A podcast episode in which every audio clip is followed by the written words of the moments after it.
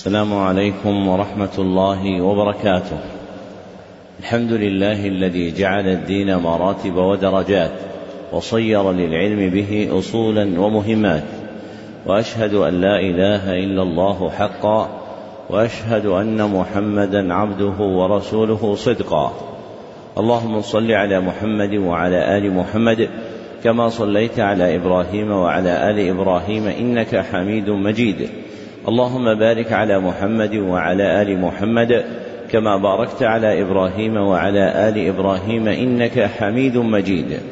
أما بعد فحدثني جماعة من الشيوخ وهو أول حديث سمعته منهم بإسناد كل إلى سفيان بن عيينة عن عمرو بن دينار عن أبي قابوس مولى عبد الله بن عمرو عن عبد الله بن عمرو بن العاص رضي الله عنهما أنه قال قال رسول الله صلى الله عليه وسلم الراحمون يرحمهم الرحمن ارحموا من في الأرض يرحمكم من في السماء.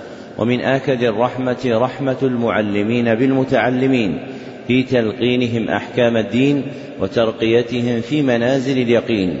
ومن طرائق رحمتهم إيقافهم على مهمات العلم بإقراء أصول المتون وتبيين مقاصدها الكلية ومعانيها الإجمالية ليستفتح بذلك المبتدئون تلقيهم ويجد فيه المتوسطون ما يذكرهم ويطلع منه المنتهون إلى تحقيق مسائل العلم. وهذا المجلس الثاني في شرح الكتاب الثالث من برنامج مهمات العلم في سنته التاسعة تسع وثلاثين وأربعمائة وألف وهو كتاب فضل الإسلام.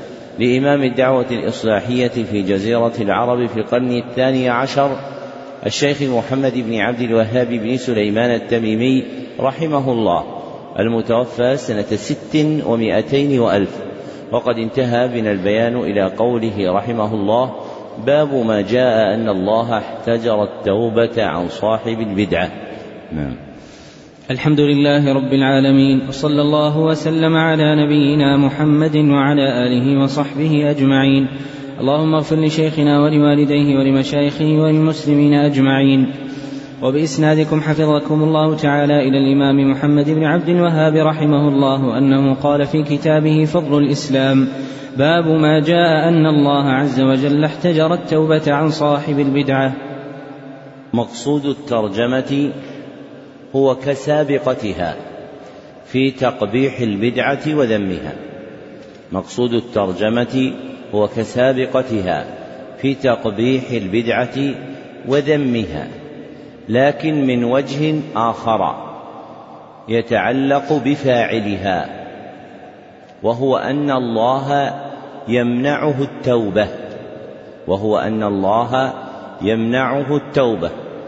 فيعظم تعلق قلبه ببدعته. فيعظم تعلق قلبه ببدعته. ويتم استحسانه لها حتى لا ينزع عنها.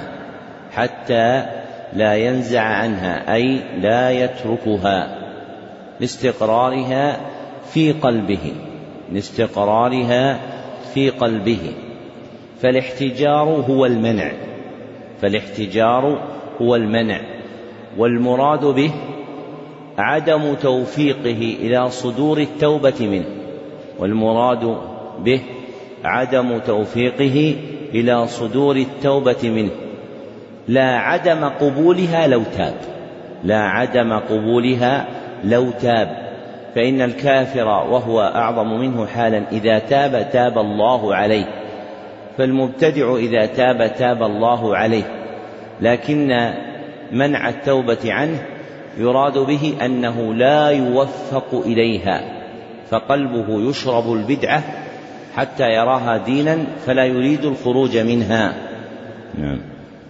أحسن الله إليكم. قال رحمه الله هذا مروي من حديث أنس رضي الله عنه ومن مراسيل الحسن رحمه الله وذكر ابن وضاح عن أيوب أنه قال كان عندنا رجل يرى رأيا فتركه فأتيت محمد بن سيرين فقلت أشعرت أن فلانا ترك رأيه؟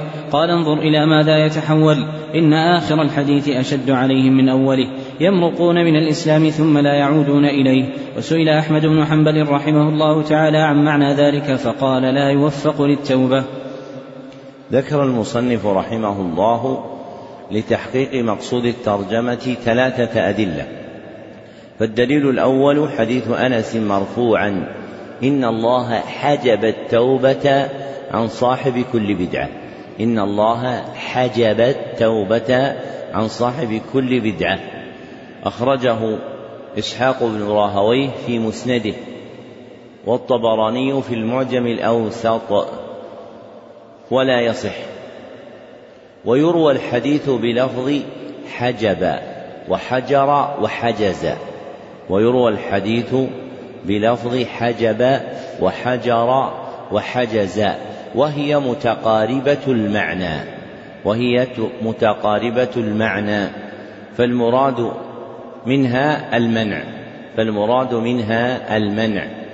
ودلالته على مقصود الترجمة ظاهرة فإنه مطابق لما ترجم به المصنف فإنه مطابق لما ترجم به المصنف من منع صاحب البدعة من التوبة من منع صاحب البدعة من التوبة.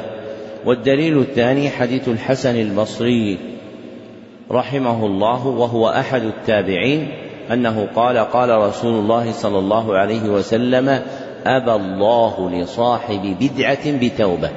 أبى الله لصاحب بدعة بتوبة. أخرجه ابن وضاح في البدع والنهي عنها. أخرجه ابن وضاح في البدع والنهي عنها. وهو ضعيف لإرساله. وهو ضعيف لإرساله. والمرسل من الحديث ما أضافه التابعي إلى النبي صلى الله عليه وسلم. ما أضافه التابعي إلى النبي صلى الله عليه وسلم. ودلالته على مقصود الترجمة كسابقه فهو موافق لما ترجم به المصنف. والدليل الثالث حديث يمرقون من الإسلام كما يمرق السهم من الرمية. ثم لا يعودون إليه. يمرقون من الإسلام كما يمرق السهم من الرمية ثم لا يعودون إليه. متفق عليه واللفظ للبخاري. متفق عليه واللفظ للبخاري. والقصة المذكورة رواها ابن وضاح في البدع والنهي عنها وإسنادها صحيح. والقصة المذكورة رواها ابن وضاح في البدع. والنهي عنها وإسنادها صحيح. والحديث فيها مرسل. والحديث فيها مرسل. ويغني عنه رواية الوصل في الصحيحين. ويغني عنه رواية الوصل في الصحيحين. واختار المصنف سوق هذا الدليل في ضمن القصة المذكورة لما فيها من بيان معناه.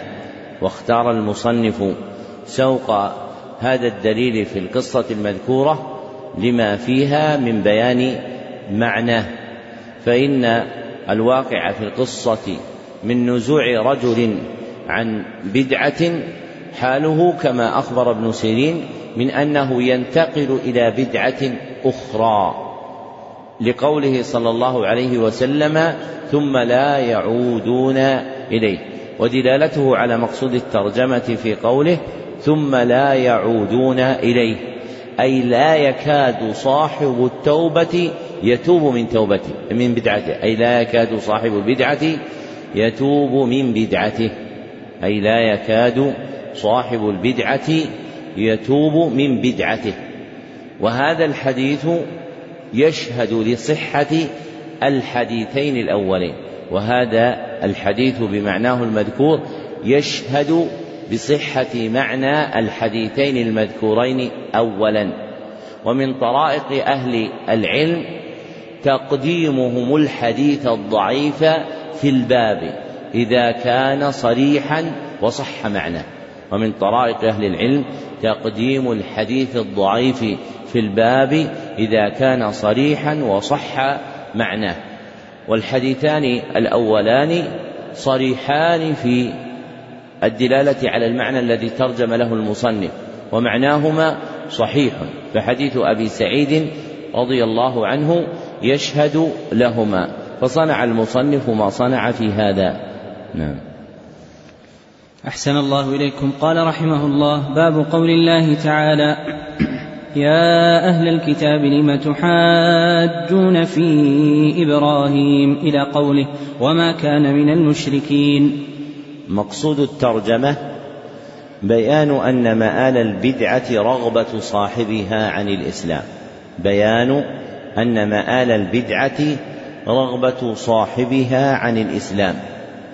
وهذا معنى قول بعض الأدباء البدعة شرك الإشراك. وهذا معنى قول بعض الأدباء البدعة شرك الإشراك. أي الحبالة التي ينصبها للناس فيخرجهم بها من الإسلام إلى الشرك. أي الحبالة التي ينصبها الشيطان للناس فيخرجهم من الإسلام إلى الشرك. فإنه يعسر على الشيطان أن يحملهم على ترك الإسلام مباشرة فيزين لهم بدعا حتى إذا استولت على قلوبهم جرهم إلى الوقوع في الشرك. واعتبر هذا في دعاء من يدعو غير الله عز وجل من الأموات واستغاثتهم بهم. فمبدأ هذا تعظيم جنابهم بأنواع من البدع كتقبيل قبورهم أو تطييبها أو تزيينها أو إنارتها ثم عظم قدر هذه البدعة في نفوسهم بتزيين الشيطان حتى عبدوهم من دون الله سبحانه وتعالى. وسيأتي بيان هذا المعنى في شرح كتاب التوحيد بإذن الله. فالبدعة قنطرة الشرك. فالبدعة قنطرة الشرك. ومستحسن البدع يوشك أن يخرج من الإسلام. ومستحسن البدع يوشك أن يخرج من الإسلام. فقد ذكر جماعة منهم ابن تيمية الحفيد أن الردة عن الإسلام أكثر في أهل البدع من أهل السنة. أن الردة عن الإسلام أكثر من في أهل البدع من أهل السنة للمعنى الذي ذكرناه. نعم. أحسن الله إليكم. قال رحمه الله وقوله تعالى ومن يرغب عن ملة إبراهيم إلا من سفه نفسه الآيتين وفيه حديث الخوارج وقد تقدم وفي الصحيح أنه صلى الله عليه وسلم قال إن آل أبي فلان ليسوا لي بأولياء إنما أوليائي المتقون وفيه أيضا عن أنس رضي الله عنه أن رسول الله صلى الله عليه وسلم ذكر له أن بعض الصحابة قال أما أنا فلا آكل اللحم وقال الآخر أما أنا فأقوم ولا أنام. وقال الآخر أما أنا فلا أتزوج النساء. وقال الآخر أما أنا فأصوم الدهر. فقال النبي صلى الله عليه وسلم لكني أنام وأقوم وأصوم وأفطر وأتزوج النساء وآكل اللحم فمن رغب عن سنتي فليس مني. فتأمل إذا كان بعض أفاضل الصحابة رضي الله عنهم لما أرادوا التبتل للعبادة قال فيه هذا الكلام الغليظ وسمى فعله رغوبا عن السنة فما ظنك بغير هذا من البدع وما ظنك بغير الصحابة. ذكر المصنف رحمه الله لتحقيق مقصود الترجمة خمسة أدلة فالدليل الأول قوله تعالى يا أهل الكتاب لم تحاجون في إبراهيم؟ الآية والآيتين بعدها. ودلالة ودلالته على مقصود الترجمة أن اليهود والنصارى لما تفرقوا واختلفوا رغبوا عن ملة إبراهيم عليه الصلاة والسلام. أن اليهود لما أن اليهود والنصارى لما تفرقوا واختلفوا رغبوا عن ملة إبراهيم عليه الصلاة والسلام. فابتدأ الأمر فيهم بفشو البدع. فابتدأ الأمر فيهم بفشو البدع مما أحدثوه وليس من دين أنبيائهم. ثم عظم هذا حتى رغبوا عن الملة التوحيدية وهي ملة الحنيفية التي جاء بها إبراهيم عليه الصلاة والسلام. فآل أمرهم باستحسان البدع إلى الرغبة عن الإسلام. وكذلك يكون في هذه الأمة فإن من صنع صنيعهم من التفرق والاختلاف وغلبة البدع عليه يوشك أن يرغب عن دين الإسلام كله فيخرج من الإسلام إلى الكفر. والدليل الثاني قوله تعالى ومن يرغب عن ملة إبراهيم الآية. ودلالته على مقصود الترجمة في قوله إلا من سفه نفسه ودلالته على مقصود الترجمة في قوله إلا من سبه سمه إلا من سفه نفسه. ومن مس السفه استحسان البدع ومن مس السفه استحسان البدع. فالواقع فيها يرغب عن الدين الذي جاء من الله. فالواقع فيها يرغب عن الدين الذي جاء من الله. ويعظم هذا حتى تؤول به الحال إلى الخروج عن ملة التوحيد. وتعظم به الحال حتى يخرج بهذا عن ملة التوحيد. والدليل الثالث حديث الخوارج المتقدم وهو حديث يمرقون من الإسلام كما يمرق السهم من الرمية. الحديث متفق عليه من حديث أبي سعيد الخدري واللفظ للبخاري وتقدم في الباب السابق ودلالته على مقصود الترجمة في مروقهم من الإسلام ودلالته على مقصود الترجمة في مروقهم من الإسلام وعدم رجوعهم إليه رغبة عنه وعدم رجوعهم إليه رغبة عنه. والحديث المذكور في الخوارج الذين هم من أعظم أهل البدع. وأهل العلم متفقون على أن الخوارج مارقين. وأهل العلم متفقون على أن الخوارج مارقين. واختلفوا في مرتبة مروقهم على قولين. واختلفوا في مرتبة مروقهم على قولين. أحدهما أنهم مرقوا من الإسلام إلى الكفر. أنهم مرقوا من الإسلام إلى الكفر فهم كفار.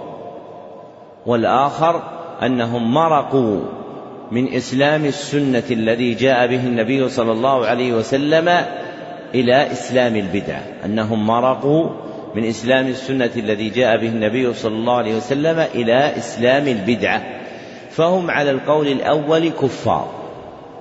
وعلى القول الثاني مبتدعة ليسوا كفارا. وقد نقل ابن تيمية الحفيد في منهاج السنة النبوية إجماع الصحابة على أن الخوارج ليسوا كفارا.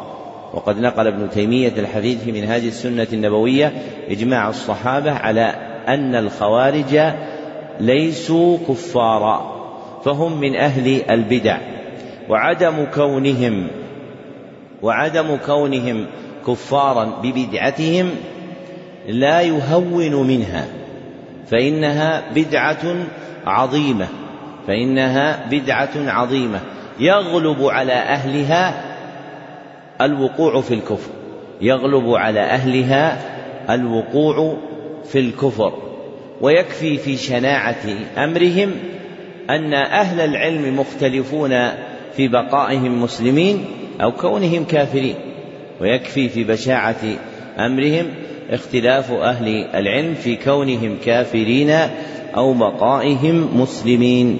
والدليل الرابع حديث أنه صلى الله عليه وسلم قال إن آل أبي فلان ليسوا لي بأولياء. الحديث وهو بهذا اللفظ لا يوجد فهو مركب من حديثين أحدهما حديث عمرو بن العاص رضي الله عنهما أن رسول الله صلى الله عليه وسلم قال إن آل أبي فلان ليسوا لي بأولياء. إنما ولي الله وصالح المؤمنين.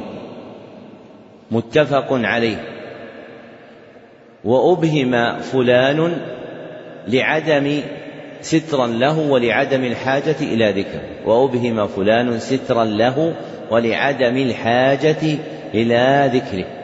والآخر حديث معاذ بن جبل رضي الله عنه أن النبي صلى الله عليه وسلم قال إن أولى الناس بي المتقون. إن أولى الناس بي المتقون. حيث كانوا ومن كانوا. حيث كانوا ومن كانوا. رواه أحمد وإسناده حسن. فأدخل أحد الحديثين في الآخر وصار مشهورا بهذا اللفظ.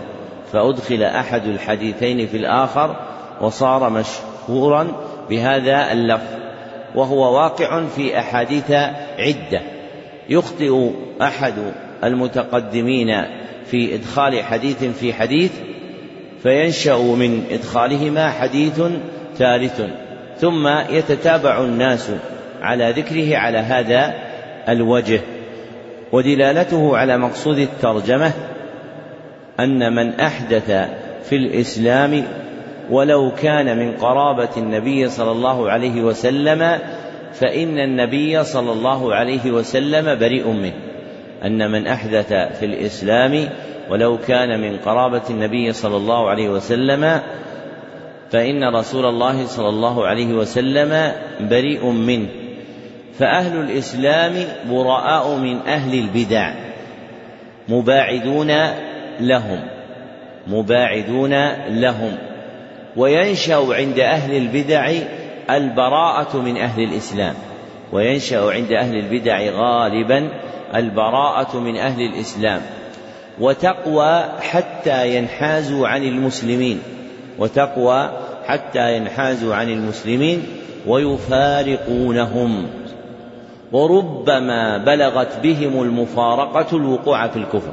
وربما بلغت بهم المفارقة الوقوع في الكفر. واعتبر هذا بالخوارج الأوائل فإنهم كانوا يخالطون الصحابة والتابعين في الكوفة. فلما أظهروا ما أظهروا من بدعهم في الذكر ونحوه في الكوفة وأنكر عليهم ابن مسعود رضي الله عنه وغيره انحازوا عن جمع الصحابة والتابعين ونزلوا حروراء من أرض العراق وهي قريبة من الكوفة فصارت دارا لهم ثم عظم في نفوسهم انحيازهم حتى رأوا أهل الإسلام كفارا فبادروهم بقتالهم. ثم لم يزل هذا الأمر يتزايد في ذرار أولئك الخوارج إلى يومنا هذا حتى صار يوجد فيهم من هو خارج عن ملة الإسلام. وهذا واقع قديما وحديثا في الخوارج. وربما رأيت أحدا منهم يرجع إلى تكفير نفسه مما يدل على بشاعة بدعتهم وأنها تؤول بصاحبها إلى الخروج من ملة الإسلام. والدليل الخامس حديث أنس رضي الله عنه أن رسول الله صلى الله عليه وسلم ذكر له أن بعض الصحابة قال الحديث متفق عليه بألفاظ متقاربة متفق عليه بألفاظ متقاربة ودلالته على مقصود الترجمة في قوله صلى الله عليه وسلم من رغب عن سنتي فليس مني. من رغب عن سنتي فليس مني. أي من ترك طريقة الرسول صلى الله عليه وسلم فليس منه. أي من ترك طريقة الرسول صلى الله عليه وسلم فليس منه. والرغبة عن السنة نوعان. أحدهما الرغبة عن السنة أي ما جاء به النبي صلى الله عليه وسلم أي ما جاء به النبي صلى الله عليه وسلم مع اعتقاد أن غيره مثله أو أكمل منه مع اعتقاد أن غيره مثله أو أكمل منه وهذا كفر مخرج من الإسلام. والآخر الرغبة عن السنة إلى غيرها من غير اعتقاد ذلك من غير اعتقاد ذلك. فيرى أن الدين الذي جاء به النبي صلى الله عليه وسلم هو الأكمل والأفضل ولا يساويه شيء ولكنه أخذ بغيره لأجل شبهة أو شهوة.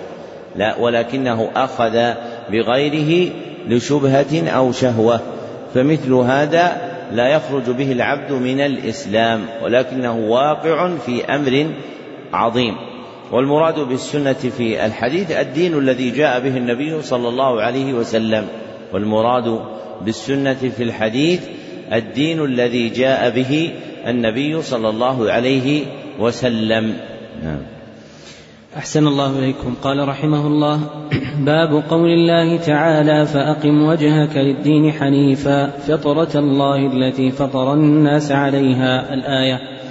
مقصود الترجمة الأمر بالاستقامة على الإسلام والثبات عليه. الأمر بالاستقامة على الإسلام والثبات عليه. وأنه دين الفطرة. وأنه دين الفطرة. والتحذير من البدع والتحذير من البدع لأنها خروج عن الإسلام. وتغيير له لأنها خروج عن الإسلام. وتغيير له واعوجاج عنه واعوجاج عنه. نعم. أحسن الله إليكم. قال رحمه الله وقوله تعالى ووصى بها إبراهيم بنيه ويعقوب الآية وقوله تعالى ثم أوحينا إليك أن اتبع ملة إبراهيم حنيفا الآية. وعن ابن مسعود رضي الله عنه أن رسول الله صلى الله عليه وسلم قال إن لكل نبي ولاة من النبيين وإن ولي منهم أبي إبراهيم وخليل ربي ثم قرأ إن أولى الناس بإبراهيم للذين اتبعوه وهذا النبي والذين آمنوا والله ولي المؤمنين. رواه الترمذي. وعن أبي هريرة رضي الله عنه مرفوعا بدأ الإسلام غريبا وسيعود غريبا كما بدأ فطوبى للغرباء رواه مسلم. وله عنه رضي الله عنه أيضا أنه قال قال رسول الله صلى الله عليه وسلم إن الله لا ينظر إلى أجسامكم ولا إلى أموالكم ولكن ينظر إلى قلوبكم وأعمالكم. ولهما عن ابن مسعود رضي الله عنه أنه قال قال رسول الله صلى الله عليه وسلم أنا فرطكم على الحوض ولا يرفعن إلي رجال من أمتي حتى إذا أهويت لأناولهم. اخترجوا دوني فأقول أي رب أصحابي. فيقال إنك لا تدري ما احدثوا بعدك. ولهما عن أبي هريرة رضي الله عنه أن رسول الله صلى الله عليه وسلم قال وددت أنا قد رأينا إخواننا قالوا أولسنا إخوانك يا رسول الله؟ قال أنتم أصحابي وإخواننا الذين لم يأتوا بعد. قالوا فكيف تعرف من لم يأت بعد من أمتك؟ قال أرأيتم لو أن رجلا له خيل غر محجلة.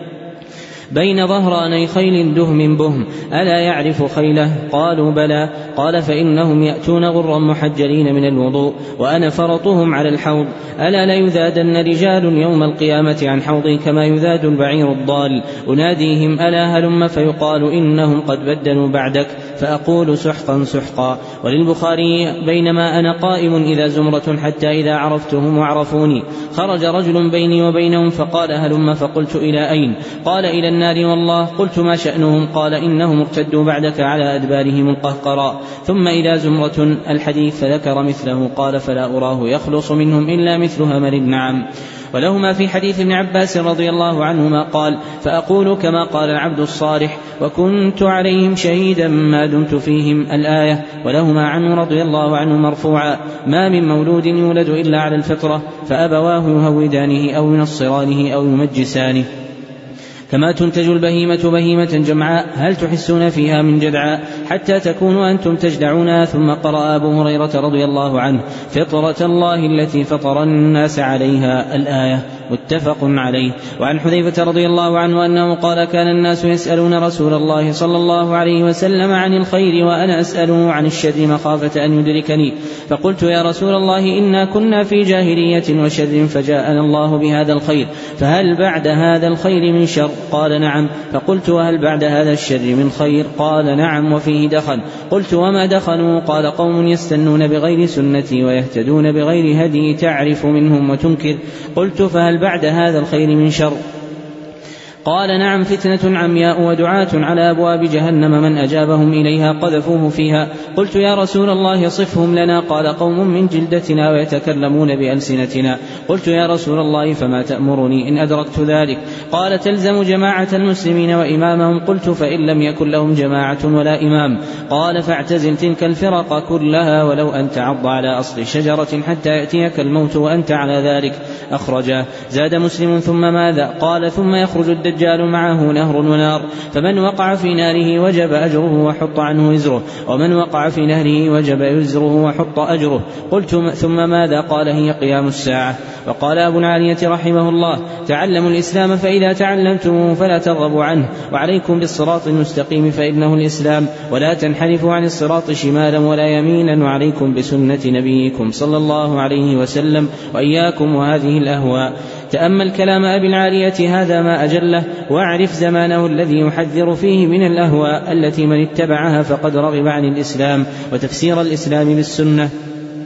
وخوفه على أعلام التابعين وعلمائهم من الخروج عن الإسلام والسنة. يتبين لك معنى قوله تعالى إذ قال له ربه أسلم وقوله تعالى ووصى بها إبراهيم بنيه ويعقوب وقوله تعالى ومن يرغب عن ملة إبراهيم إلا من سفه نفسه. وأشباه هذه الأصول الكبار التي هي أصل الأصول والناس عنها في غفلة.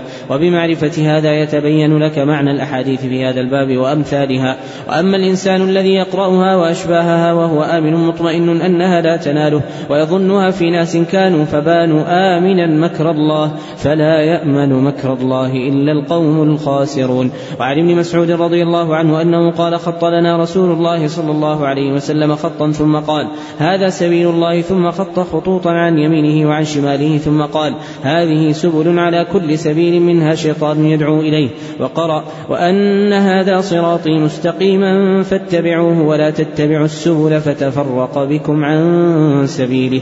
رواه الإمام أحمد والنسائي.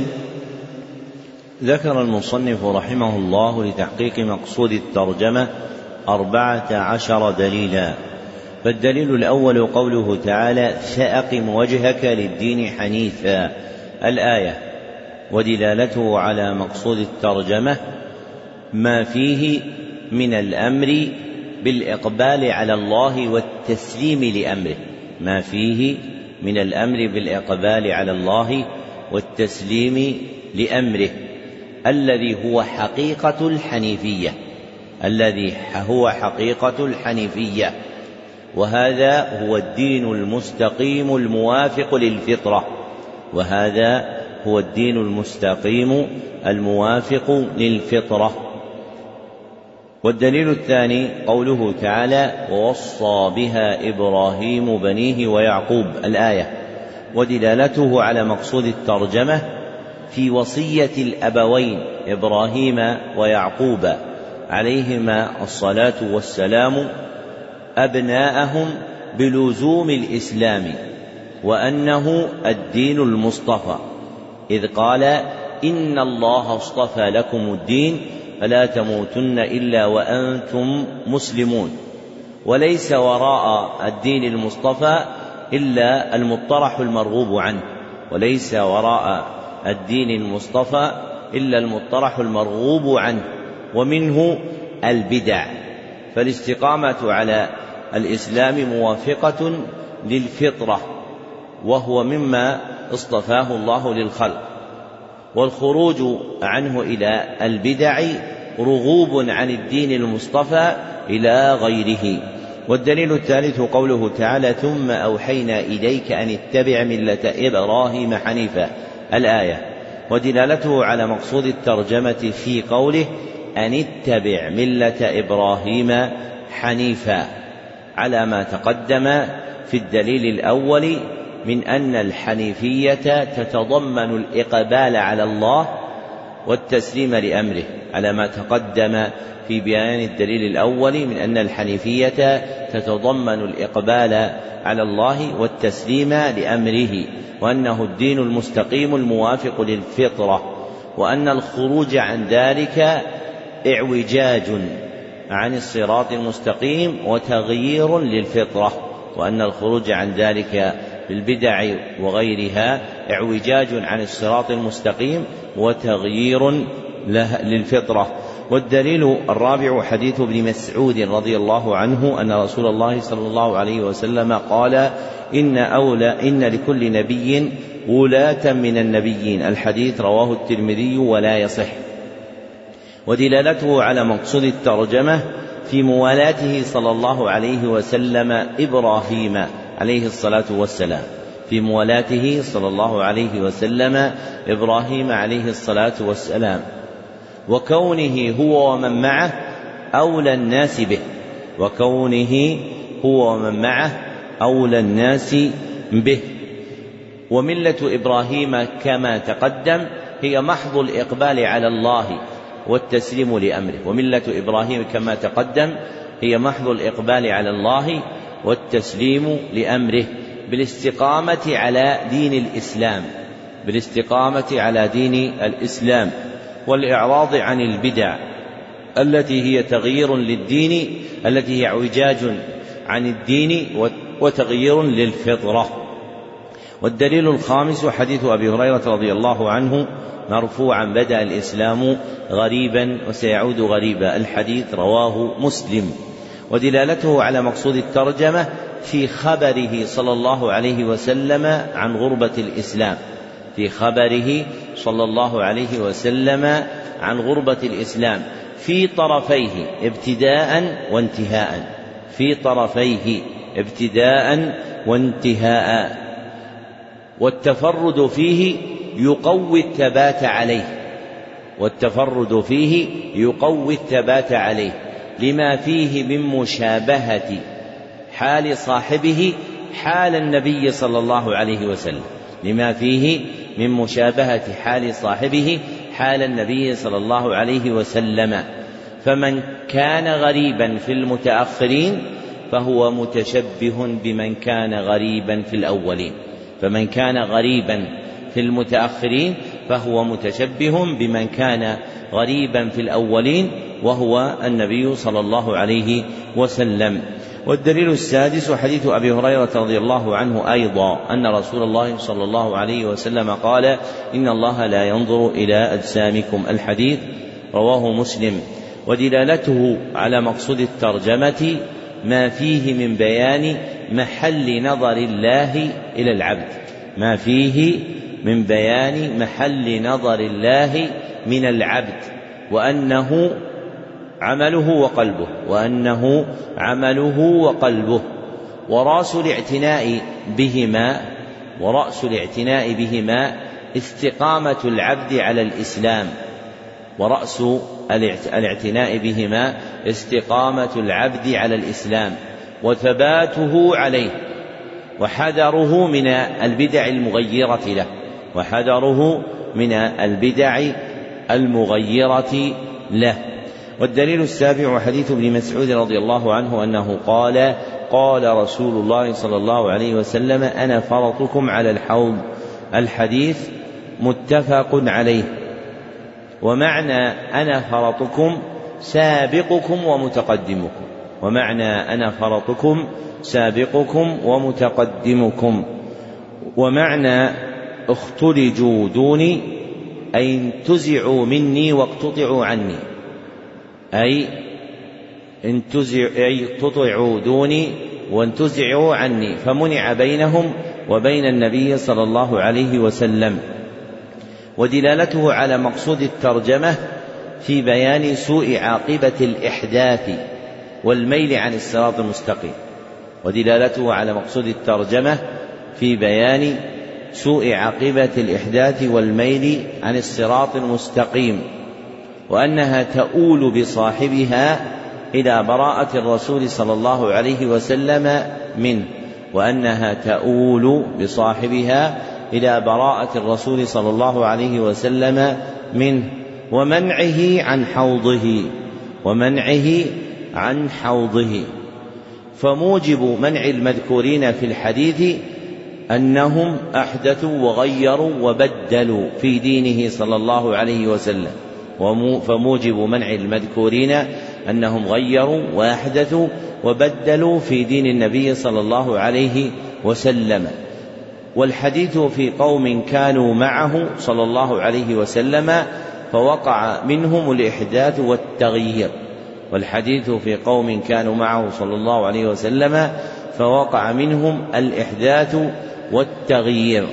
فإذا كان من صحب النبي صلى الله عليه وسلم فغير وبدل منع من حوضه وبرئ النبي صلى الله عليه وسلم منه فإن من بعدهم ممن أحدث وغير ولا سيما بالبدع فإنه متوعد بهذا فإن من بعدهم ممن غير وأحدث ولا سيما بالبدع فإنه متوعد بهذا. والدليل الثامن حديث أبي هريرة رضي الله عنه أن رسول الله صلى الله عليه وسلم قال وددت أنا قد رأينا إخواننا الحديث متفق عليه أيضا واللفظ لمسلم وسياق البخاري مختصر ودلالته على مقصود الترجمة من وجهين. أحدهما في فضيلة الاستقامة على الإسلام في فضيلة الاستقامة على الإسلام واستحقاق أخوة سيد المرسلين صلى الله عليه وسلم بذلك واستحقاق أخوة سيد المرسلين صلى الله عليه وسلم بذلك في حق من جاء بعده ولم يلقه في حق من جاء بعده ولم يلقه فمن استقام على الدين الذي جاء به النبي صلى الله عليه وسلم بعده ولم يلقى النبي صلى الله عليه وسلم فهو من إخوة النبي صلى الله عليه وسلم. فمن فاتته صلى الله عليه وسلم صحبته فلا ينبغي له أن تفوته أخوته. فمن فاتته صلى الله عليه وسلم صحبته فلا ينبغي له أن تفوته أخوته. والآخر سوء عاقبة الإحداث. بالمنع عن الحوض. سوء عاقبة الإحداث بالمنع عن الحوض. وفيه زيادة تقرير بتبشيع هذا. وفيه زيادة تقرير بتبشيع هذا. بدعاء النبي صلى الله عليه وسلم عليهم بالهلاك. في قوله سحقا سحقا. في دعاء النبي صلى الله عليه وسلم عليهم بالهلاك. في قوله سحقا سحقا. والدليل التاسع حديث بينما أنا قائم فإذا زمرة. الحديث رواه البخاري من حديث أبي هريرة رضي الله عنه. وقوله فيه فلا أراه يخلص منهم إلا مثل همل النعم أي لا يكاد ينجو إلا قليل. أي لا يكاد ينجو إلا قليل. فهمل النعم الإبل المرسلة التي لا يعرف لها صاحب. الإبل المرسلة التي لا يعرف لها صاحب. وهذا قليل في الإبل. فإن الإبل أعظم أموال العرب. فكانوا يحفظونها ويحرصونها لئلا تفوتهم. فما وجد ضائعا لا يعرف له صاحب فهو قليل. فكذلك الذي ينجو من الخلق يكون قليلا. ودلالته على مقصود الترجمة كسابقه في ذكر سوء عاقبة الإحداث. ودلالته على مقصود الترجمة كسابقه في ذكر سوء عاقبة الإحداث. والدليل العاشر حديث ابن عباس رضي الله عنهما فأقول كما قال العبد الصالح. الحديث متفق عليه أيضا. والعبد الصالح هو عيسى بن مريم عليه الصلاة والسلام. ووقع التصريح باسمه في رواية للبخاري. ووقع التصريح باسمه في رواية للبخاري. ودلالته على مقصود الترجمة في براءته صلى الله عليه وسلم من المحدث من المحدثين والمبدلين. ودلالته على مقصود الترجمة في براءته صلى الله عليه وسلم من المحدثين والمبدلين كما في تمام الحديث كما في تمام الحديث في الصحيحين. ففيه وإنه سيجاء برجال من أمتي فيؤخذ بهم ذات الشمال أي يؤخذ بهم إلى النار. فأقول ربي أصيحابي. ولمسلم ربي أصحابي فيقال إنك لا تدري ما أحدثوا بعدك. والدليل الحادث والدليل الحادي عشر حديث أبي هريرة رضي الله عنه ما من مولود إلا يولد على الفطرة. الحديث متفق عليه ودلالته على مقصود الترجمة في خبره صلى الله عليه وسلم أنهم يولدون على الفطرة في خبره صلى الله عليه وسلم أن الناس يولدون على الفطرة وهي دين الإسلام وهي دين الإسلام فالاستقامة والثبات عليه موافق للفطرة فالاستقامة والثبات عليه موافقة للفطرة والخروج عنه تغيير للفطرة والخروج عنه تغيير للفطرة ومن جملة ذلك الوقوع في البدع فهي تغيير للفطرة التي فطر الله الناس عليها من إسلامهم له واتباعهم لرسله. والدليل الثاني عشر حديث حذيفة رضي الله عنه أنه قال كان الناس يسألون رسول الله صلى الله عليه وسلم عن الخير الحديث متفق عليه أيضا.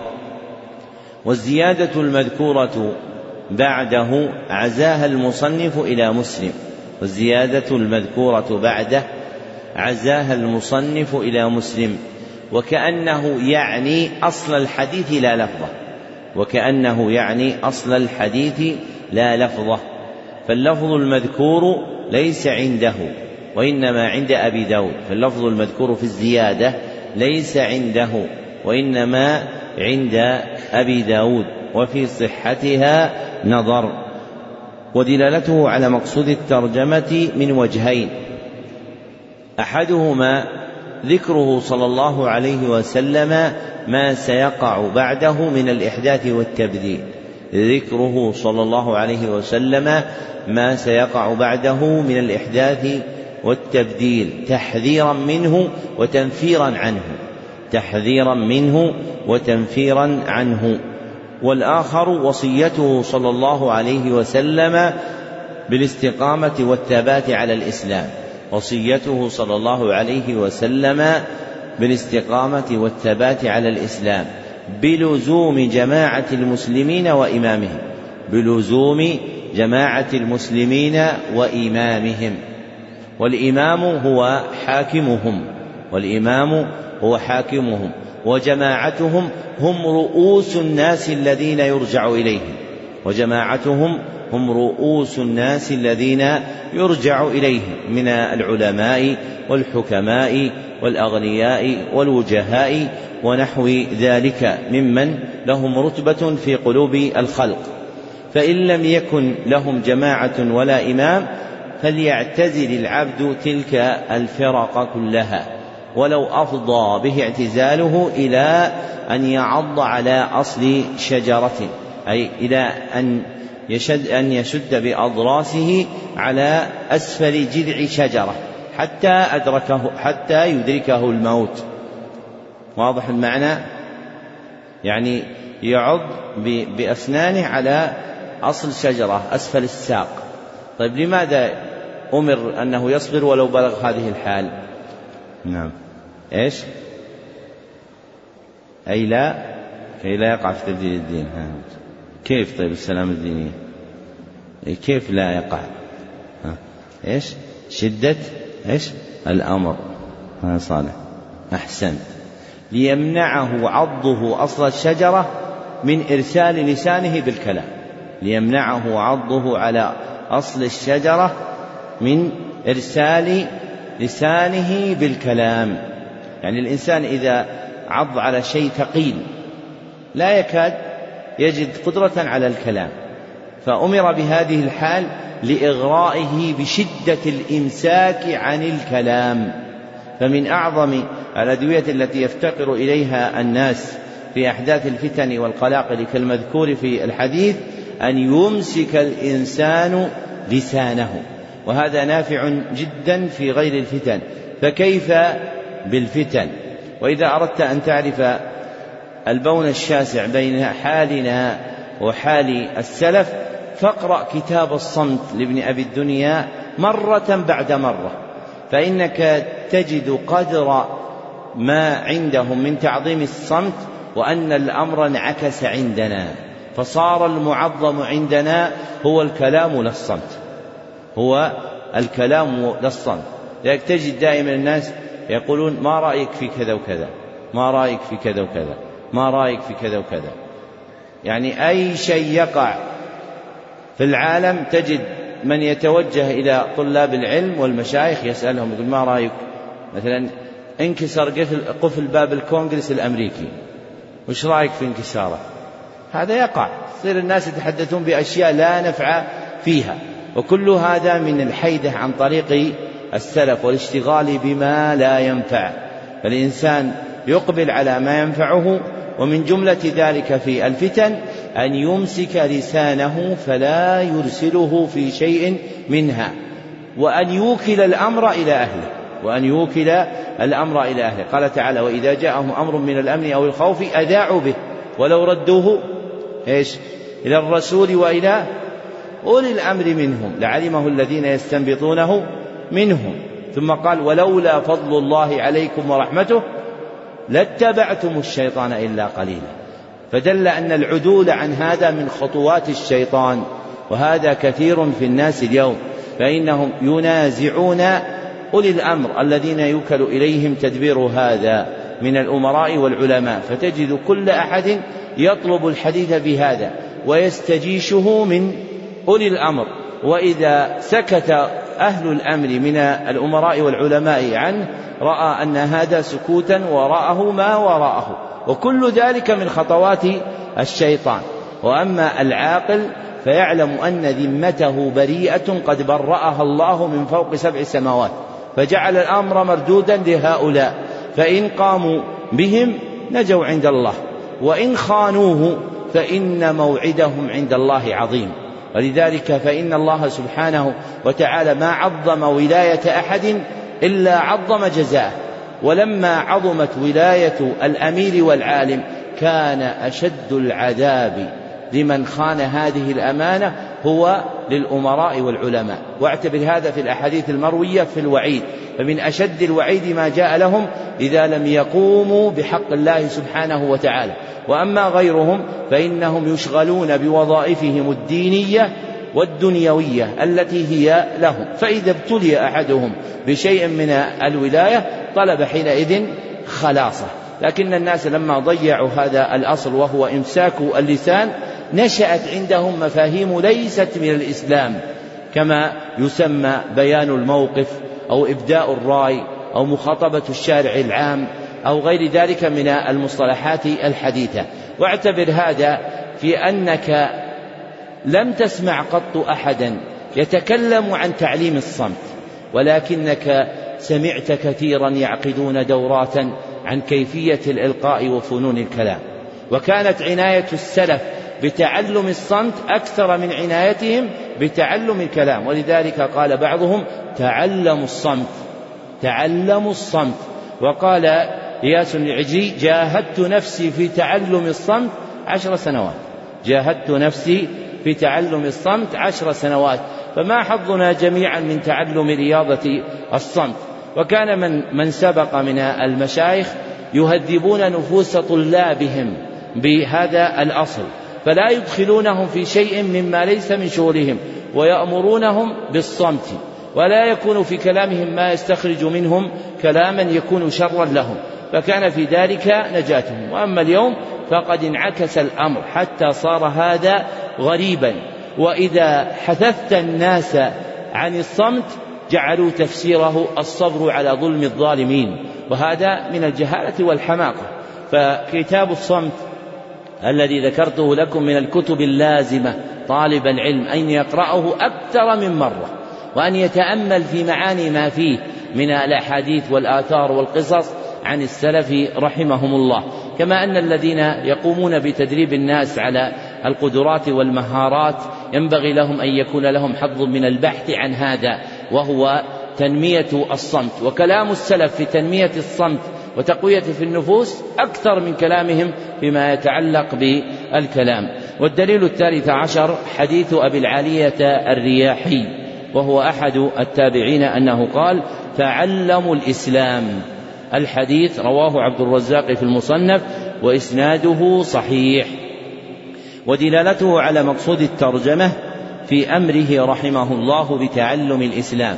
في أمره رحمه الله بتعلم الإسلام وعدم الرغبة عنه ولزوم صراطه المستقيم وتحذيره من الانحراف يمينا وشمالا.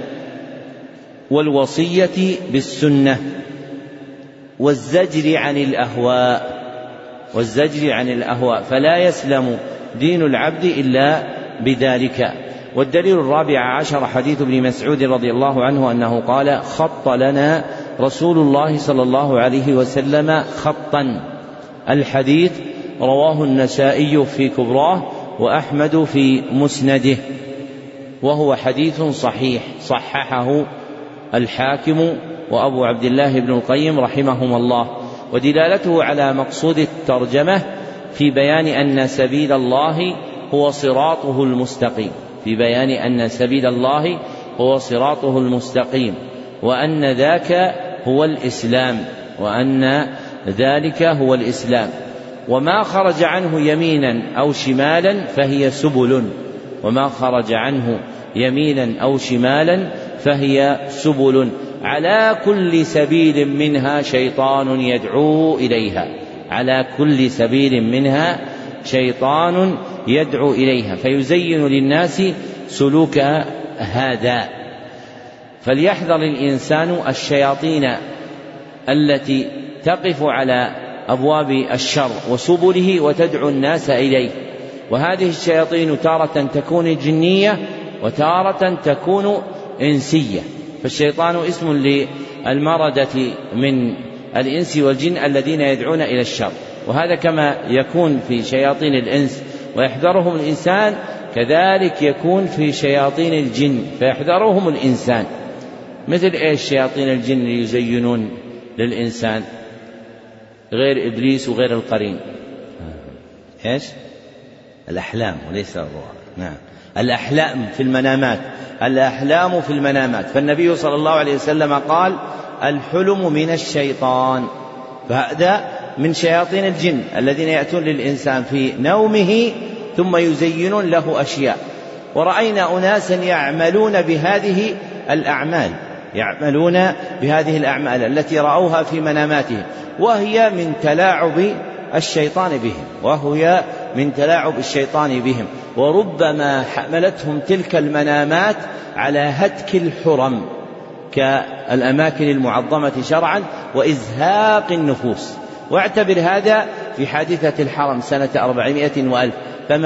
فمبدأها المنامات والأحلام حتى أخرجتهم إلى هتك حرمة البيت الحرام وقتل المسلمين وسفك دمائهم.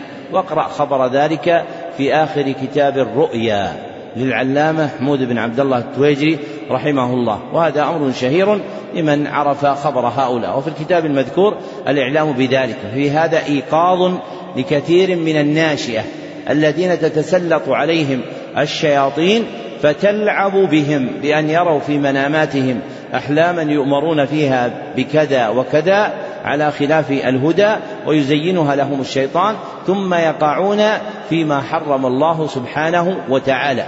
ومن عرف كيد الشيطان لم يرى الأمر هينا فإن كيد الشيطان عظيم. ومن لطائف ما يذكر ما ذكره ابن تيمية الحفيد أن أحد الشيوخ المتبوعين المقتدى بهم كان يحضر مجلسه في التذكير شاب انتفع بتذكيره وعظم إقباله على الله.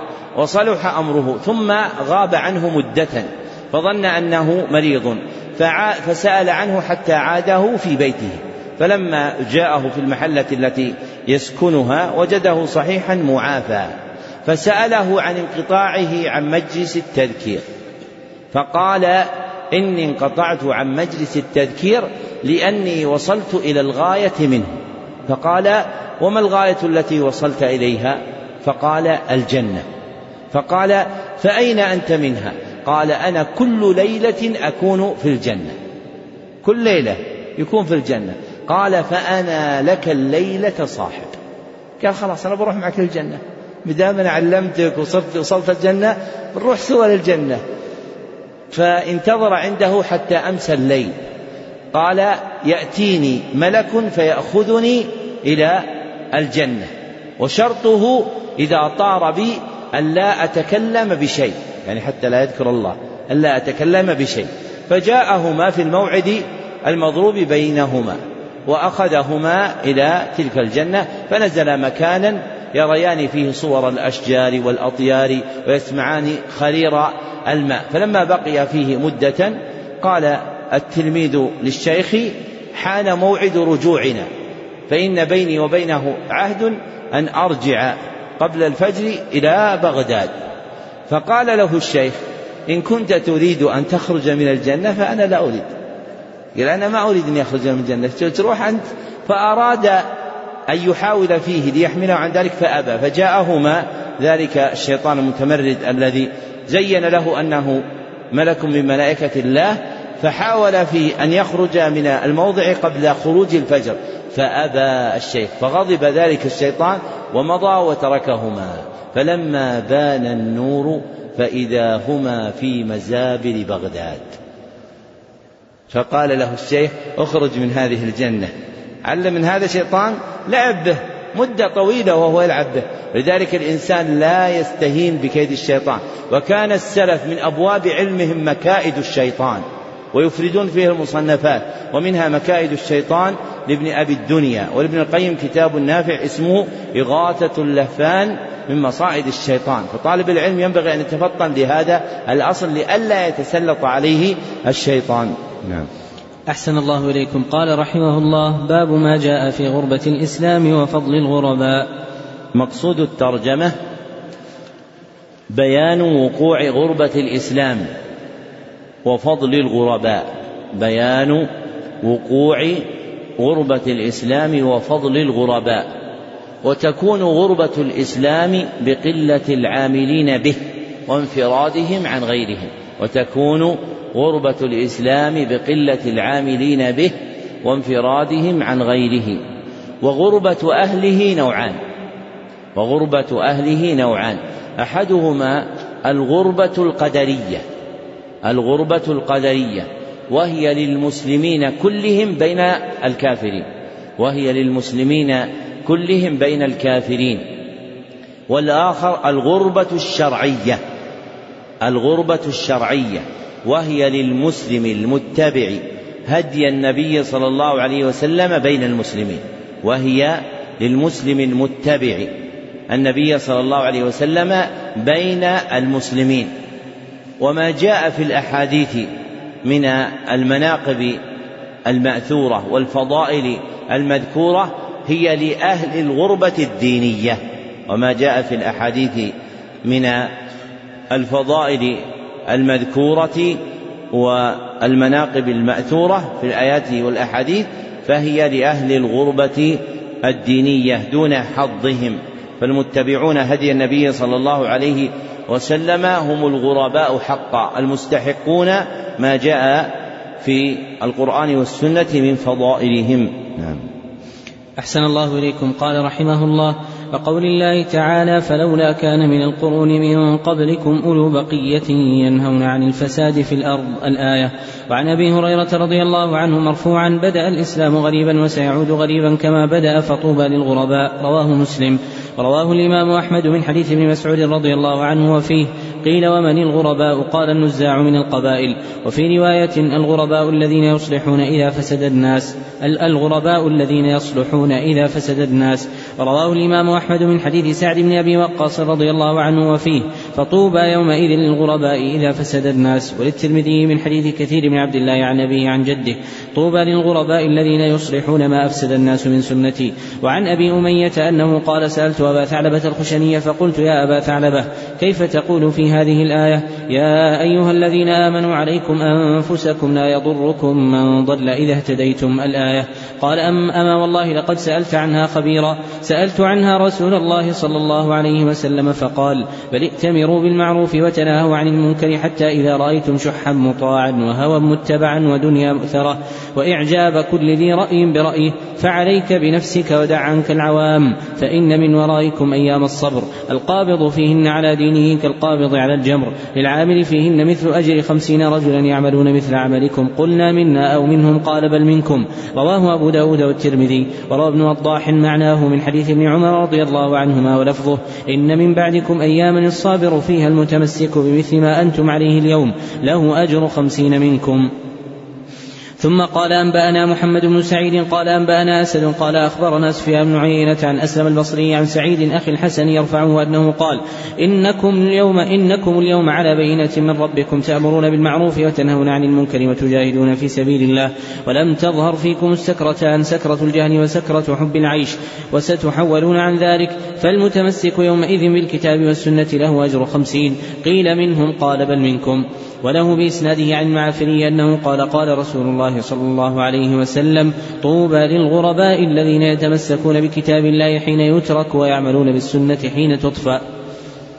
ذكر المصنف رحمه الله لتحقيق مقصود الترجمة تسعة أدلة فالدليل الأول قوله تعالى فلولا كان من القرون من قبلكم أولو بقية ينهون عن الفساد. الآية ودلالته على مقصود الترجمة في قوله في تمامها إلا قليلا ممن أنجينا منهم. إلا قليلا ممن أنجينا منهم. فالناجي قليل والقليل غريب. فالناجي قليل والقليل غريب. ونجاتهم دالة على فضلهم. فمن فضل الغرباء أنهم الناجون. فمن فضل الغرباء أنهم الناجون. والمصنف متبع في إيراد هذه الآية في فضل الغربة أبا إسماعيل الهروي. والمصنف متبع في إيراد هذه الآية في فضل الغربة أبا إسماعيل الهروي صاحب منازل السائرين الذي شرحه ابن القيم في كتابه مدارج السالكين. وذكر في منزلة الغربة منه أن إيراده هذه الآية يدل على رسوخ قدمه في فهم القرآن ومعرفة معانيه. والدليل الثاني حديث أبي هريرة رضي الله عنه مرفوعا بدأ الإسلام غريبا الحديث. ودلالته على مقصود الترجمة ظاهرة. ففيه الخبر الصادق عن غربة الإسلام. ففيه الخبر الصادق عن غربة الإسلام وبيان فضل أهله وبيان فضل أهله وأن لهم طوبى وهي فعلى من الطيب وهي فعلى من الطيب فلهم كل طيب في الأولى والآخرة فلهم كل طيب في الأولى والآخرة. والدليل الثالث حديث ابن مسعود. بمثل حديث أبي هريرة رضي الله عنه وفيه ومن الغرباء قال النزاع من القبائل. رواه أحمد وهو عند الترمذي دون الزيادة المذكورة وإسناده صحيح. أما الرواية الأخرى في حديث ابن مسعود الغرباء الذين يصلحون إذا فسد الناس فأخرجها الآجري في الغرباء. والداني في الفتن وإسنادها ضعيف ولها شواهد كحديث سعد الآتي تكون حسنة بها ولها شواهد كحديث سعد الآتي تكون حسنة بها ودلالته على مقصود الترجمة كسابقه في بيان فضل الغرباء كسابقه في بيان فضل الغرباء أن لهم طوبى وفيه زيادة ذكر وصفهم. وفيه زيادة ذكر وصفهم. أنهم النزاع من القبائل. أي المجتمعون من أعراق شتى. أي المجتمعون من أعراق شتى. وأجناس مختلفة. وأجناس مختلفة. فلم تتحقق غربتهم لاشتراكهم في عرق أو جنس. فلم تتحقق غربتهم لاشتراكهم في عرق أو جنس بل لصفتهم الدينية بل لصفتهم الدينية. فالرابطة الدينية هي التي جمعتهم فصاروا غرباء فصاروا غرباء. وذكر القبائل خرج مخرج الغالب رعاية للمخاطبين وهم العرب. خرج مخرج الغالب رعاية للمخاطبين وهم العرب. فإن اسم القبائل يغلب عليهم فإن اسم القبائل يغلب عليهم وأصل الوصف المراد اختلاف الأجناس والأعراق مع اتحاد الرابطة الدينية. وأصل الوصف المراد اختلاف الأجناس والأعراق مع اتفاق الرابطة الدينية. والدليل الرابع حديث سعد بن أبي وقاص رضي الله عنه وفيه فطوبى يومئذ للغرباء إذا فسد الناس. رواه الإمام أحمد. ورجاله ثقات. سوى راويه عنه. فقد وقع ذكره مبهما أنه ابن له. فقد وقع ذكره مبهما أنه ابن له. ووقع في كتاب الإيمان لابن منده تسميته عامرا. ووقع في كتاب الإيمان لابن منده تسميته عامرا. وعامر بن سعد بن أبي وقاص أحد الثقات. وعامر بن سعد بن أبي وقاص أحد الثقات. فإسناده صحيح. ووقع مثله موقوفا وروي مثله موقوفا من كلام عبد الله بن عمرو أنه قال طوبى للغرباء إذا فسد الناس. طوبى للغرباء إذا فسد الناس. رواه ابن المبارك في كتاب الجهاد وإسناده صحيح.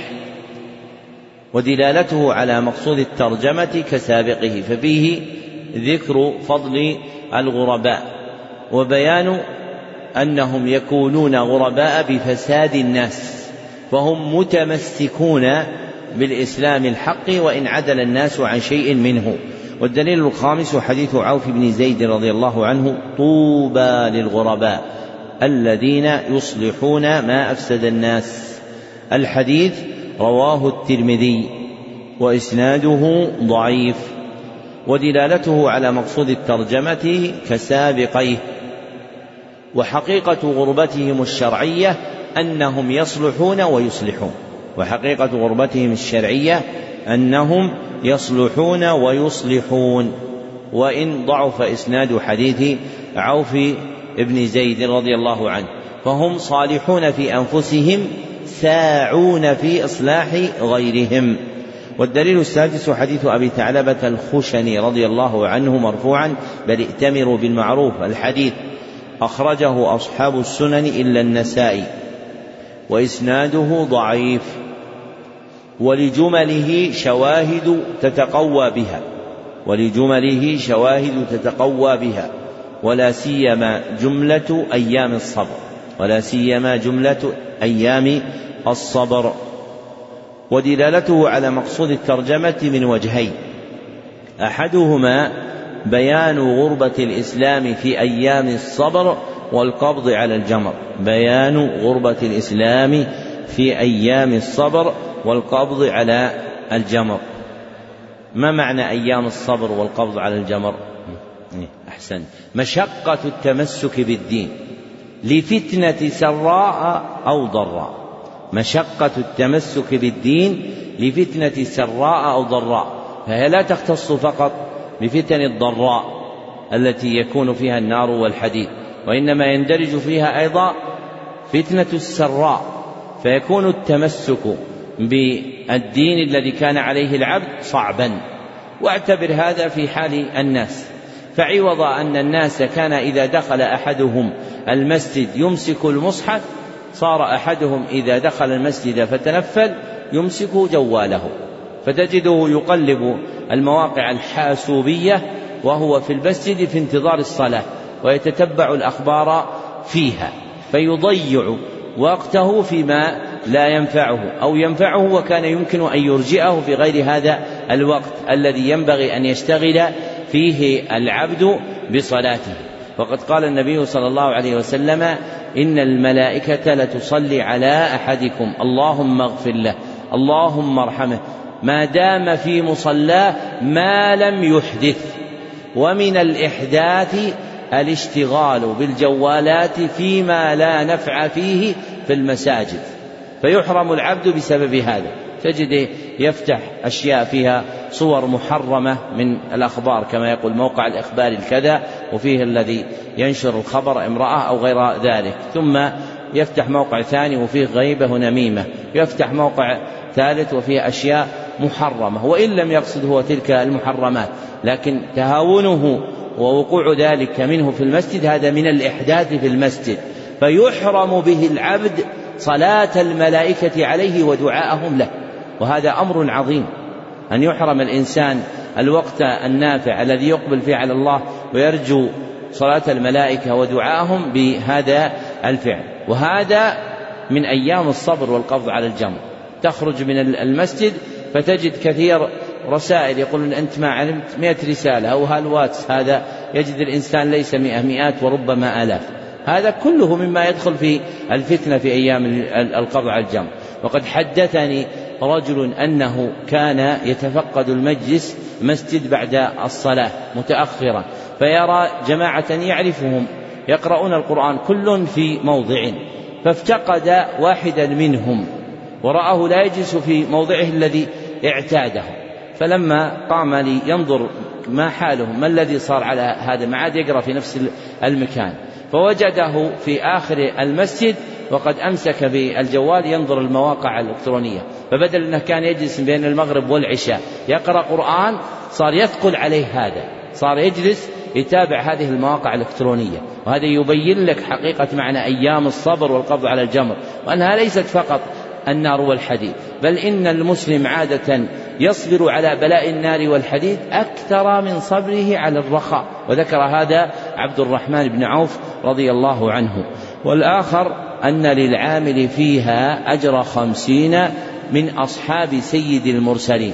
أن للعامل فيها أجر خمسين من أصحاب سيد المرسلين صلى الله عليه وسلم. فيكون أجره في عمله كأجر خمسين منهم تعظيما لمقامه ورفعة, ورفعة لمرتبته.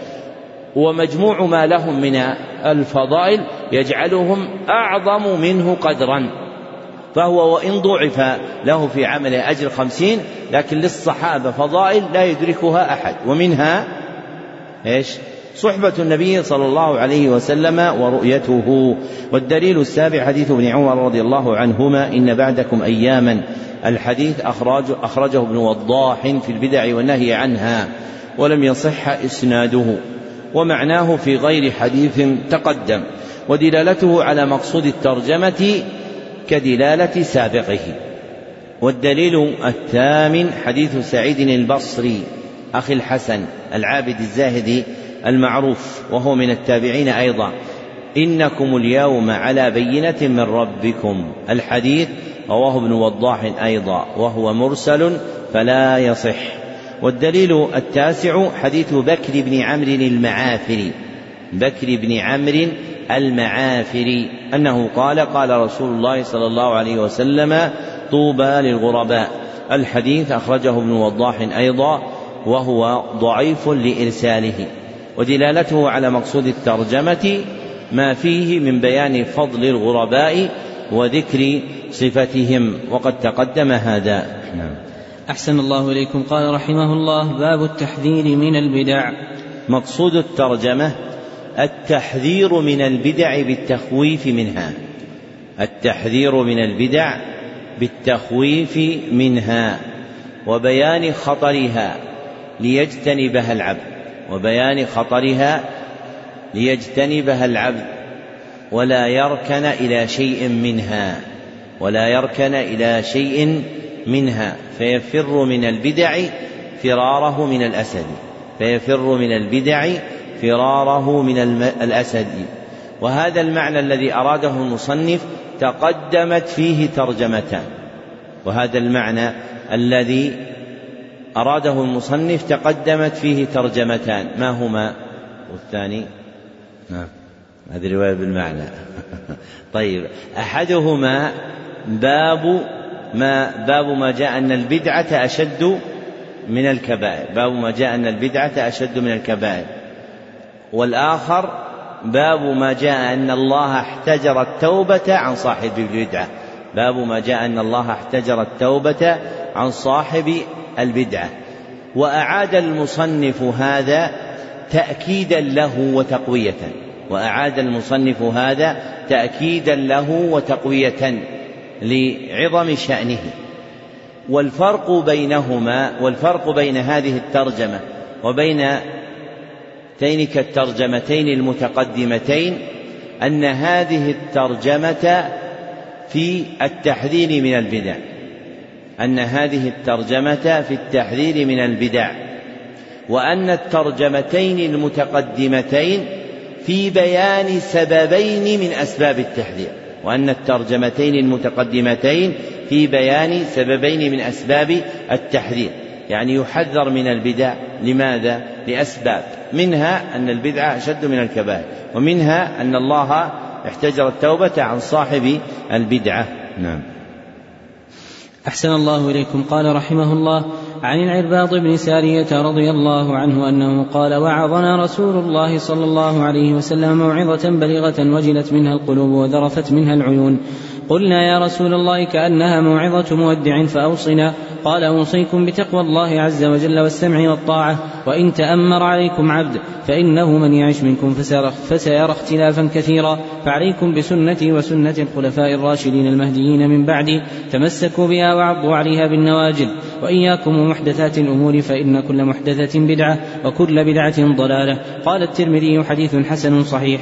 وعن حذيفة رضي الله عنه أنه قال كل عبادة لا يتعبدها أصحاب رسول الله صلى الله عليه وسلم فلا تتعبدوها فإن الأول لم يدع للآخر مقالا فاتقوا الله يا معشر القراء وخذوا طريق من كان قبلكم رواه أبو داود. وقال الدارمي وأخبرنا الحكم بن المبارك قال أنبانا عمرو بن يحيى قال سمعت أبي يحدث عن أبيه أنه قال كنا نجلس على باب عبد الله بن مسعود رضي الله عنه قبل صلاة الغداء فإذا خرج مشينا معه إلى المسجد فجاءنا أبو موسى الأشعري رضي الله عنه فقال أخرج عليكم أبو عبد الرحمن بعد. قلنا لا. قال فجلس معنا فلما خرج. متى هذا؟ متى جلوسهم واجتماعهم؟ مو الفجر قبل الفجر قبل أن يخرج يعني قبل صلاة الغداء. وهذا طلب العلم. طلب العلم طالب العلم يجلس هذا المجلس.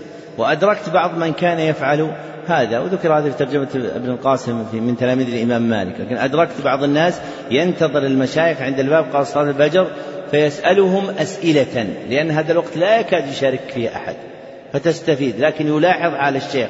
يعني بعض المشايخ كان لا يرضى أبدا أن يشغله أحد أبدا من خروج من بيته إلى دخوله في المسجد بخلاف العكس. ومنهم شيخنا ابن عثيمين رحمه الله فعندما يأتي من البيت لا يرضى أحد يكلمه ولا يسأل ولا يقرأ ولا شيء لكن إن رجع متاح. ومنهم من كان لا يتيح ذلك للطالب في ذهابه وإيابه فيلاحظ المتعلم هذه الحال إن أراد أن يقتدي بهم. نعم. أحسن الله إليكم. هذه عاد ذهبت الهمم الحين بعض الناس ما عاد يبون دروس ما بعد الفجر. مو دروس يجلسون قبل الفجر الآن بعض بعد الفجر دروس ما, ما يريدونها الناس. وطالب العلم لو أريد على هذا لا يجيب إليه. يدرس الفجر لو بقي واحد. لو لم يبقى إلا واحد. فلا ينبغي تعطيل الأوقات الفاضلة من الأعمال الصالحة. هذا من فقه إصلاح الناس. أن الوقت المبارك الذي هو وقت الفجر ودرج أهل العلم على الانتفاع به في التعليم لا ينبغي أن يعطله لأنه يقال لن يحضر إلا قليل. فإنه إذا صدقت نيته وعطف الله قلوب الخلق على الانتفاع به جاءوه ولو لم يأت منهم إلا القليل فواحد ينفع ويرفع. وكان نافع مولى بن عمر يجلس بعد الفجر في مسجد النبي صلى الله عليه وسلم فلا يجلس إليه إلا مالك. فبقي حديث مالك عن نافع يملأ دواوين الإسلام. حتى عد مالك عن نافع عن ابن عمر إيش؟ سلسلة الذهب سلسلة الذهب. نعم. أحسن الله إليكم. قال فجاءنا أبو موسى الأشعري رضي الله عنه فقال أخرج عليكم أبو عبد الرحمن بعد؟ قلنا لا. قال فجلس معنا فلما خرج قمنا إليه جميعا. فقال له أبو موسى يا أبا عبد الرحمن إني رأيت آنفا في المسجد أمرا أنكرته والحمد لله لم أر إلا خيرا. قال فما هو؟ فقال إن عشت فسترى. قال, قال إني رأيت في المسجد أمرا إيش؟ أنكرته ولم أرى إلا خيرا. شوف اشتبه عنده الأمر. يقول أنا رأيت خير ذكر وتسبيح واجتماع للناس لكني أنكرته فتعارض عنده الأمران فلم يتقدم بالنكير وإنما رجع إلى ابن مسعود رضي الله عنه. نعم. أحسن الله إليكم. فقال إن عشت فستراه. قال رأيت في المسجد قوما حلقا جلوسا ينتظرون الصلاة في كل حلقة رجل وفي أيديهم حصى. فيقول كبروا مئة فيكبرون مئة. فيقول هللوا مئة فيهللون مئة. فيقول سبحوا مئة فيسبحون مئة. قال فماذا قلت لهم؟ قال ما قلت لهم شيئا انتظار رأيك. قال أفلا أمرتهم أن يعدوا سيئاتهم وضمنت لهم أن لا يفوت من حسناتهم شيء. ثم مضى ومضينا معهم حتى أتى حلقة من تلك قال ما قلت لهم إيش؟ شيئا. ليش؟ انتظار رأيك. ما دام في البلد عالم كبير والناس يقبلون منه ويرجعون إليه الذي يريد الله والدار الآخرة لا يريد أن يرتفع صوته ولكن يريد أن يرتفع صوت الحق ولو كان من فم غيره. هذا اللي يريد الله الدار الآخرة. ما هو بيقال له هذا ناصر السنة حاطم البدعة حتى يشتر عند الناس ويطلع فيهم بيان قبل أن يرد الأمر إلى العلماء الكبار. لا ما دام في البلد علماء كبار ارجع إليهم. هم يتولون وأنت تبرأ ذمتك. إذا بليت وارتفعت إليك أنظار الناس عند ذلك تقوم بهذا الأمر الذي هو نصرة دين الله سبحانه وتعالى. وتقسيم هذا بين الناس ليس بأيدي الناس. ما يسمى بالإعلام يكسر الأعلام. ولكن الذي يرفع ويخفض هو الله سبحانه وتعالى. ولذلك قال النبي صلى الله عليه وسلم في صحيح مسلم إن الله يرفع بهذا القرآن قوما ويخفض به آخرين. من اللي يرفع ويخفض؟ الله. وكله بالقرآن. كله بالقرآن لكن الرافع والخافض هو الله سبحانه وتعالى. فمن توجه إلى قلب قلبه إلى الله رفعه الله. ومن توجه بقلبه إلى الناس خفضه الله سبحانه وتعالى. لذلك طالب العلم دائم يلاحظ هذا تجريد نفسه من حظها فلا يجعل لها حظا أبدا ويقدم ما أمر به الشرع. ولذلك أدركنا أهل العلم الذين هم أهله في الأمور العظيمة لا يتكلمون إذا كان في البلد من هو أكبر منه. وذكرت لكم أحد أعضاء هيئة العلماء رحمه, رحمه الله وهو عالم مشهور له تصانيف وله أصحاب وطلاب اتصل به متصل يسأله عن مسألة من هذه المسائل العظيمة التي تقع بين الناس فغضب غضبا شديدا. وقال له إذا كان ابن باز حيا فلا تسألني أنا ولا غيري من أعضاء هيئة كبار العلماء. شوف هذا صادق. ما خاف أنه يقول والله اتصلنا به وما قلنا شيء الشيخ ما عنده علم والشيخ يتهرب ما وده يجاوب على هالأسئلة هذه. لا هو يخاف الله سبحانه وتعالى فيرى أن جمع الناس على العالم الأكبر الذي يقبلون منه وتجتمع عليه قلوبهم أنفع لهم من أن يجيبهم هو. لكن الذي يعقل هذه الحقائق هو الذي يعلق قلبه بالله سبحانه وتعالى. ما يلاحظ الناس ولا يأبه بكلام الناس أبدا ولا ينتظر من الناس مدحا ولا يخاف منهم قدحا. فحقيقة الإخلاص كما قال بعض السلف أن يستوي المادح والقادح. المخلص المادح لا يرفع لأجل أنه مدحه والذي قدح لا يخفض لأجل أنه قدحه. ربما إنسان يقدح فيك ويريد الخير. لكن ابن مسعود يقول كم من مريد للخير؟ إيش؟ يأتي معنا هذا. نعم. أحسن الله إليكم. قال ثم مضى ومضينا معه حتى أتى حلقة من تلك الحلق. فقال ما هذا الذي أراكم تصنعون؟ فقالوا يا أبا عبد الرحمن حصل نعد به التكبير والتهليل والتسبيح.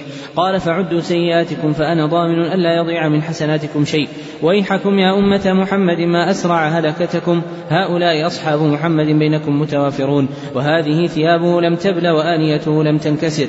والذي نفسي بيده إنكم لعلى ملة هي أهدى من ملة محمد صلى الله عليه وسلم أو مفتتح باب الضلالة. قالوا والله يا أبا عبد الرحمن ما أردنا إلا الخير. قال وكم من مريد للخير لن يصيبه. إن رسول الله صلى الله عليه وسلم حدثنا أن قوما يقرؤون القرآن لا يجاوز تراقيهم. وإيم الله لا أدري لعل أكثرهم يكون منكم ثم تولى عنهم. قال عمرو بن سلمة رأيت عامة أولئك الحلق يطاعنوننا يوم النهروان مع الخوارج. والله أعلم بالصواب وصلى الله على محمد وآله وصحبه وسلم تسليما كثيرا إلى يوم الدين. ذكر المصنف رحمه الله لتحقيق مقصود الترجمة ثلاثة أدلة. فالدليل الأول حديث العرباض بن سارية رضي الله عنه قال وعظنا رسول الله صلى الله عليه وسلم يوما. الحديث أخرجه أصحاب السنن إلا النسائي وإسناده قوي. ودلالته على مقصود الترجمة من ثلاثة وجوه. أحدها أمره صلى الله عليه وسلم بلزوم سنته وسنة الخلفاء الراشدين المهديين من بعده. أمره صلى الله عليه وسلم بلزوم سنته وسنة الخلفاء الراشدين المهديين من بعده لأنها كافية مغنية عن غيرها. لأنها كافية مغنية عن غيرها. والبدع ليست من سنته ولا سنتهم والبدع ليست من سنته ولا سنتهم فيجب الحذر منها. وثانيها تصريحه صلى الله عليه وسلم بالتحذير من البدع. تصريحه صلى الله عليه وسلم بالتحذير من البدع في قوله إياكم ومحدثات الأمور وثالثها إخباره صلى الله عليه وسلم أن كل بدعة ضلالة. إخباره صلى الله عليه وسلم أن كل بدعة ضلالة والضلال يحذر منه ويفر عنه. والضلال يحذر منه ويفر عنه فيجب الحذر من البدع لأنها ضلال. والدليل الثاني حديث حذيفة رضي الله عنه أنه قال كل عبادة لم يتعبدها أصحاب محمد صلى الله عليه وسلم. الحديث رواه أبو داود. وهو عزم, عزم قديم ذكره جماعة من أهل العلم وليس موجودا في نسخ أبي داود التي بأيدينا. فكأنه في شيء منها لم يصل إلينا ولا وجدته بعد طول بحث في سنين متطاولة مرويا مسندا عند غير أبي داود. يعني هذا الحديث عزاه جماعة منهم الطرطوشي قديما في القرن السادس ثم من بعده جماعة كثر كلهم يعزونه إلى أبي داود.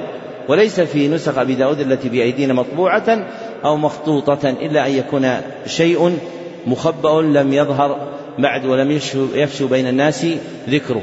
ولا روي هذا الحديث عند غير أبي داود. فالعمدة في العزو إلى أبي داود هي على هؤلاء ومنهم المصنف رحمه الله. ودلالته على مقصود الترجمة في نهيه رضي الله عنه عن التعبد بعبادة لم يتعبدها أصحاب محمد صلى الله عليه وسلم. ودلالته على مقصود الترجمة بنهي عن التعبد بعبادة لم يتعبدها أصحاب محمد صلى الله عليه وسلم لأنهم كانوا بهديه أعرف وعلى سنته أوقف لأنهم كانوا بهديه أعرف وعلى سنته أوقف فما خرج عنها من البدع وجب على العبد أن يحذره فما خرج عنها من البدع وجب على العبد أن يحذره. والدليل الثالث حديث عمرو بن سلمة رحمه الله أنه قال كنا نجلس على باب عبد الله. الحديث أخرجه الدارمي في سننه بهذا التمام. أخرجه الدارمي في سننه بهذا التمام. وإسناده حسن. والحديث المرفوع فيه مروي عن ابن مسعود من وجه آخر عند الترمذي وابن ماجه. وإسناده حسن أيضا. والحديث المرفوع فقط. مروي من وجه آخر عن ابن مسعود عند الترمذي وابن ماجه وإسناده حسن أيضا ودلالته على مقصود الترجمة من وجهين أحدهما في إنكاره رضي الله عنه عليهم في إنكاره رضي الله عنه عليهم وتغليظه القول لهم وتغليظه القول لهم حتى قال إنكم لعلى ملة هي أهدى من ملة محمد صلى الله عليه وسلم أو مفتتح باب ضلالة فهم بين شرين وكل ذلك تبشيعا لحالهم وتغليظا لهم على فعلهم. والآخر تفرسه رضي الله عنهم فيهم فراسة إيمانية. تفرسه رضي الله عنه فيهم فراسة إيمانية. بالإخبار عن مآلهم بالإخبار عن مآلهم. بأنه سيؤول بهم الأمر إلى تشعب الأهواء بأنه سيؤول بهم الأمر إلى تشعب الأهواء حتى يحملوا السيف على المسلمين حتى يحملوا السيف على المسلمين. فوقع الأمر كما ذكر فوقع الأمر كما ذكر. فصار أكثر هؤلاء ممن قاتل الصحابة من الخوارج في معركة النهروان. فكان أكثر هؤلاء ممن, ممن قاتل الصحابة مع الخوارج في معركة النهروان فكان مبتدأ بدعتهم صغيرا ثم عظمت حتى خرجوا بالسيف على المسلمين وهذه هي حال أهل البدع فالبدعة تبدأ صغيرة ثم ينحاز إليها أهلها ويطلبون تميزهم عن غيرهم من أهل الإسلام ثم يفاصلونهم إما حالا وإما مكانا وحالا ثم يقاتلونهم دون أهل الأوثان. وهذا يعظم شناعة البدع وإن صغرت. فالأمر كما قال البربهاري في شرح السنة إن البدع تبدأ صغارا حتى تعود كبارا. وذكر ابن تيمية أن البدعة تكون شبرا ثم تكون ذراعا ثم تكون أميالا. وكان الناس لما كانت السنة فيهم معظمة لا يتساهلون في شيء من البدع ولو صغر فإنهم يتخوفون أن يلد الصغير كبيرا فالبدعة الصغيرة تكبر مع الأيام والليالي حتى تصير بدعة كبيرة. ربما جرت إلى الوقوع في السيف. ومن أخبار بهلول أحد علماء القيروان رحمه الله أنه كما ذكره ابن الدباغ في معالم الإيمان أنه لما جلس على كرسي درسه نادى أحد أصحابه قبل بدئه فساره في شيء. ثم انطلق ثم رجع إليه فساره صاحبه في أذنه فسأله أصحابه الجالسون بين يديه عن الأمر فقال إني لما خرجت من أهلي سألوني حاجة فعقدت طرف عمامتي.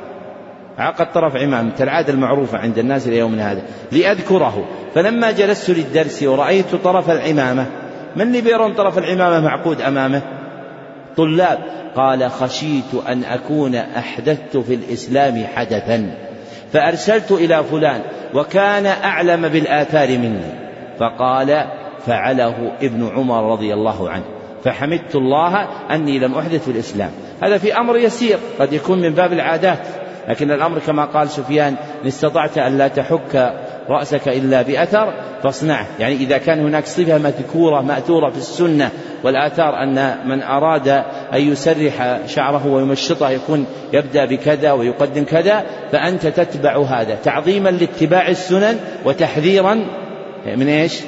من البدع. نسأل الله أن يحيينا جميعا على الإسلام والسنة وأن يعيدنا من مضلات الفتن وأنواع البدع.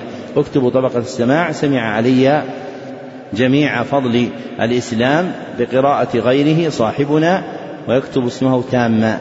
فتم له ذلك في مجلسين بالميعاد المثبت في محله من نسخته.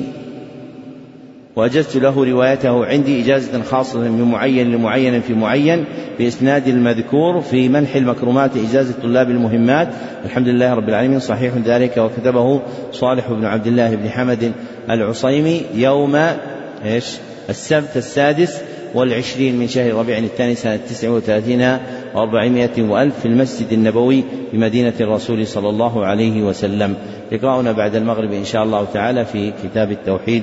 والله أعلم وأعلى.